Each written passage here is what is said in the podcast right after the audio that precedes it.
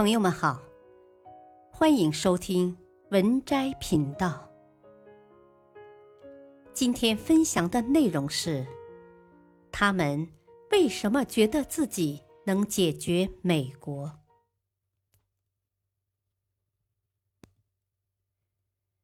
技术可以改进，战略可以调整，但理念的落后是无可救药的。在中国有一个流传已久的说法，说二战的时候，日本曾经狂妄的叫嚣，要三个月内灭亡中国。更有一种说法是，日本偷袭珍珠港后，曾乐观的估计半年之内打败美国。那日本人到底说没说过这么狂的傻话呢？回答是有，但又没有。日本人那时确实又傻又狂，但又不是一般人所认为的那种傻和狂，而是更无可救药的一种。一，三个月灭亡中国论的最早出处应该来源于一本回忆录。中日战争爆发的时候，日本在任的那个首相叫近卫文磨，这小子战后本来应该上东京国际法庭，作为甲级战犯受审的，但一九四五年日本投降当年，他就畏罪服毒自杀了，结果让广田弘毅替他顶了这个纲。但近卫文磨死前为了给自己申辩，留了一本回忆录。人之将死，其言虽不善，好歹还真。里面很多技术反映了日本开战时上层的一些真实想法。据近卫说，七七卢沟桥事变后，日本陆军大臣杉山元曾经奉诏觐见天皇裕仁。天皇问他，现在事情闹得这么大，怎么解决啊？杉山元就拍胸脯保证说，啊，三个月内解决中国事变。这应该就是三个月灭亡中国论的由来。很黑色幽默的是，到了一九四一年年末，日本决定对美开战，内阁做好计划之后，得有人去跟天皇说一声。这个倒霉差事又落到了杉山元头上。裕仁一看，这家伙又来了，还是那套，日美一旦开战，多久才能解决呀？杉山元又说，南洋方面有信心三个月内结束战斗，太平洋方面要看与海军的配合，可能需要半年。听到这里，裕仁忍不住问了一句，当年与中国开打的时候，也是阁下来汇报的吧？我记得您说要三个月就能解决，可是现在打了四年了，还没完。杉山元硬着头皮辩解道，那是因为中国腹地太广大，拖这么久真没想到。天皇一听气乐了，中国腹地广大，那么太平洋的腹地岂不是更广大？你凭什么这么肯定说半年就能打完？杉山元顿时语塞，无言以对。那杉山元为什么敢吹这种牛呢？其实，如果你比较传说与原版的文字，就会发现玄机。传说中的说法是，日本要三个月灭亡中国，半年内击败美国。但杉山元原本说的都是三个月内解决中国问题，半年内解决日美战事。你可能会觉得很奇怪，这两种说法有什么区别吗？没错，在我们的概念中，这两种说法没啥区别。第二次世界大战就是一场关乎民族生死存亡、不死不休的战斗。各国不到输干血本，战无可战，是绝不投降的。你想解决我，那不就是想灭亡我吗？但日本人不这么想。当时的日本，下至普通老百姓，上至日本军政界的大多数精英，对战争的理解都更接近十九世纪拿破仑战争时代。双方在某个战场上展开决战，一方获得决定性的胜利，让对方无力再战，然后就开始谈判。输了那一方割地赔款，赢了的一方拿走全部战争收益。所以你注意，无论裕仁天皇问的，还是杉山元两次答的，都是什么时候能解决某某问题。他们脑子里天然觉得，战争打到某个程度，中美就会跟他们媾和。你看，这两次谈话在前提上就已经错得离谱了。君臣二人基本上就是在那儿说聊斋。二，用今天的眼光看，你会觉得日本人这种打一下就能和谈的思路真的好奇葩。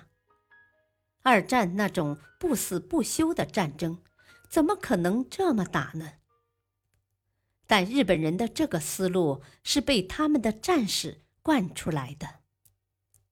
自明治维新立国以来，他们国运的兴起就仰赖于两场战争，甲午战争和日俄战争。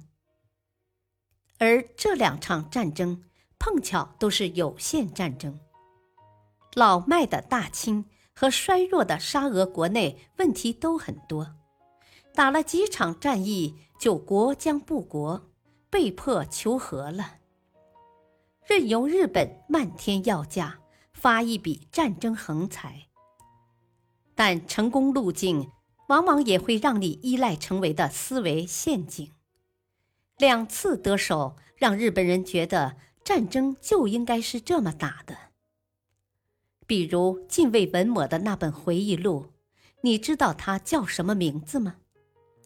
说出来可能让你特别气愤，它居然叫《面向和平的努力》。作为在任内开启全面侵华的日本首相，居然敢给自己回忆录起这名，这不跟某些影视剧里秦始皇说他吞并六国是为了实现和平一样搞笑吗？但细看这本回忆录，你会发现近卫文麿任内还真是心心念念的要跟中国讲和。只不过他这个讲和是以逼着中国承认伪满洲国，并出让大量利益为条件的。这个条件中国当然不可能答应。《义勇军进行曲》怎么唱的？中华民族到了最危险的时刻。在我们的理解中，这一仗肯定是不死不休的。于是在近卫的整个任期当中，你都能感觉到他伊藤博文上身是在参照当年的日清战争及甲午战争，在给中国事变定时间表，一对不上就变得非常气恼。我攻占了你的华北，你该跟我求和了吧？我打下了你的上海，你该跟我求和了吧？我攻下了你的首都南京，你总该跟我求和了吧？怎么还不求和？这个蒋介石实在太赖皮了。然后近卫就对华连续发表了三次近卫声明。其实这三次声明虽然话术不同，核心思想都一样。传统战争讲究点到为止，按日清战争标准，你们这时已经输了，再打就是不讲武德，赶紧给我投降。可是我们知道，当时的中国除了汪精卫，没人觉得我们有义务按日本人的时间表来打抗日战争。中国有中国的计划，就是要跟你死扛到底，看你咋办。三，如果说日本是以甲午战争的思路去打侵华战争，那么他发动太平洋战争思路则完全是在翻日俄战争的老黄历。日俄战争算是日本乃至世界军事史上的一个奇迹。日本面对强大的沙俄海军，打得确实漂亮，先消灭了沙俄在旅顺口的远东第一舰队，而后再在对马海战中与万里迢迢赶来驰援的沙俄远东第二舰队展开决战，并获得了胜利。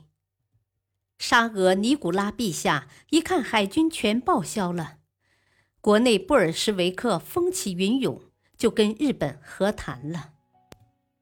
等到了太平洋战场上，日本人心心念念的还是在美国身上旧梦重温一下。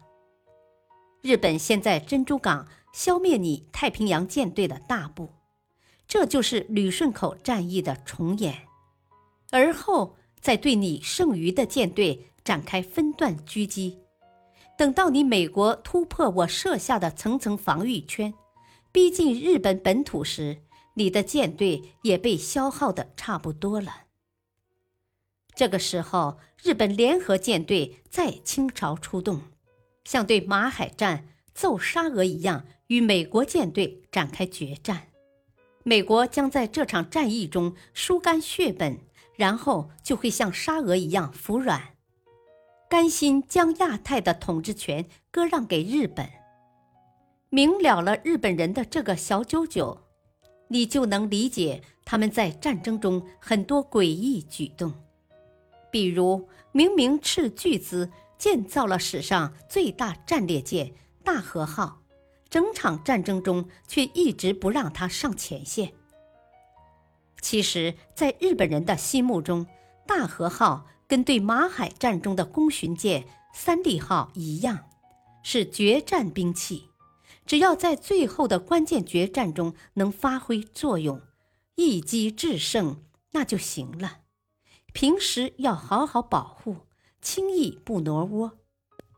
多说一句，日本人对决战兵器的迷恋其实一直持续到今天。比如在动漫里，最管用的永远都是各种憋到最后时刻才肯出场的决战兵器。再比如，虽然太平洋战争打到一九四五年初，日本的颓势已经非常明显，东京等城市已在轰炸下被夷为平地。但直到此时，日本还有很多人对战局持乐观，总觉得日本在下一场决战当中就能翻盘。比如时任日本首相的小矶国昭，通过广播不断给日本民众安利一个天王山决战论，说某某战场就是日本与美国的天王山之战，赢下这场战，美国人肯定就愿意跟我们媾和了。问题是，日本在整个战争后期一场仗都没打赢，于是小矶国昭口中的天王山不得不从菲律宾挪到硫磺岛，再挪到冲绳，再挪到日本本土。到后来，天王山又移动了，成为了日本一个知名的梗。然而，我们后来知道，美国人也没想过跟日本只打一场局部战争。罗斯福政府自一九四二年就开始提前研究击败日本后怎么对其进行管理了。罗斯福想得很明白，这是一场总体战，而我的实力远超于你，盟友远多于你，击败你是早晚的事。所以打到一半跟你媾和平分天下，不存在的。是的，回首整个二战，你会发现日本战败的根本原因不是某次战役的战术失误，也不是南进或北进的战略选择错误，问题出在更上层，这个国家的战争理念已不可救药地落伍了。当其他主要参战国都已经认识到第二次世界大战是一场空前的总体战时，日本绝大多数人却还在梦游，以为自己活在旧时代。在这一点上，日本甚至还不如当时落后于他的中国。我们之所以会把日本人所说的三个月解决中国问题误解为三个月灭亡中国，产生这种有趣的误会，恰恰是因为我们比他们清楚，这是一场双方不死不休的战争。你除非灭亡我，否则我不可能被你解决掉。由此观之，日本的二战之败是理念之败。一个国家和民族如果技术落后可以革新，如果战略失当也可以扭转，但如果理念落伍，那就真的无可救药了。